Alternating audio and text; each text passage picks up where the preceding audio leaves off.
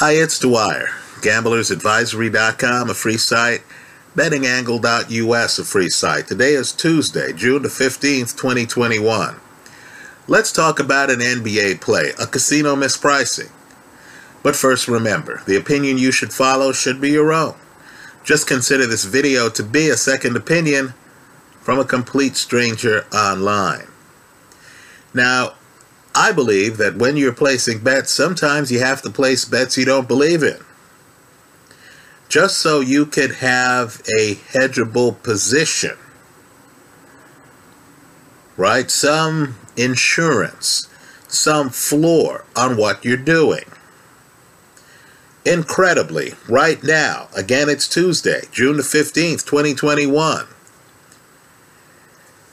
in a series that's tied at two games apiece, would it shock you to learn that you can get 20 to 1 odds?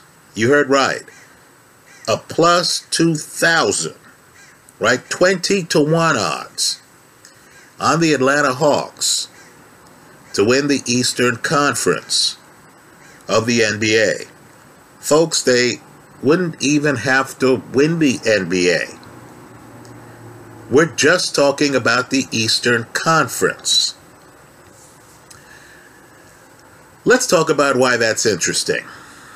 Game 5, right? Now keep in mind, let's say that, and I'm just going to use soft round numbers. Let's say that I could bet $5 on Atlanta and could possibly then win $100 if Atlanta wins the Eastern Conference. Right? I don't think they are, but I'm really in it for the hedge. You'll be surprised how often these hedges lead to money making opportunities. So let's say I throw five bucks. We're going to be light here on the Atlanta Hawks to win the Eastern Conference with a chance of winning a 100. Now, for game five, which is taking place in Philadelphia, and Philly's a six point favorite. Let's say I decide that I'm going to make a money line bet on Philly in game five. Right? Philly's going to be in a world of hurt if they don't win game five. Right? Let's say I'm going to make a money line bet on Philly in game five. And I'm going to structure it so that I at least get back the five bucks that I've placed at risk by betting on Atlanta to win the Eastern Conference. So let's say since Philly's going off at a minus 240, right? Minus 240 ish, we'll call it. Let's say I throw 20 bucks on Philly to win game five, right? At a minus 240, that would net me about eight bucks. So understand, if Philly delivers in game five, I've made a profit on the entire exercise. Right? I'm good. You're not going to go broke making profits. But let's say Philly somehow finds a way to lose the game. Well, understand, then I have Atlanta. Trust me, at that point, you're not going to be getting 20 to 1 on them winning the East. Then I have Atlanta with game six being in Atlanta. Right? At that point, I can just sit back. I can just say, whoa, whoa, whoa, look at this. Atlanta has a chance to win this series. My $5 bet with $100 upside would be that much more viable. So to me, I like the setup here. Philly wins, I make a profit. Atlanta wins, wow.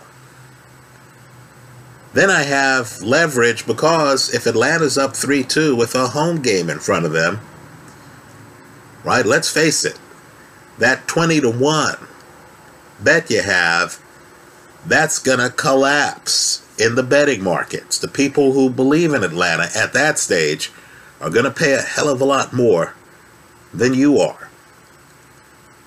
Right? Give it a look. I think it's a clear mispricing.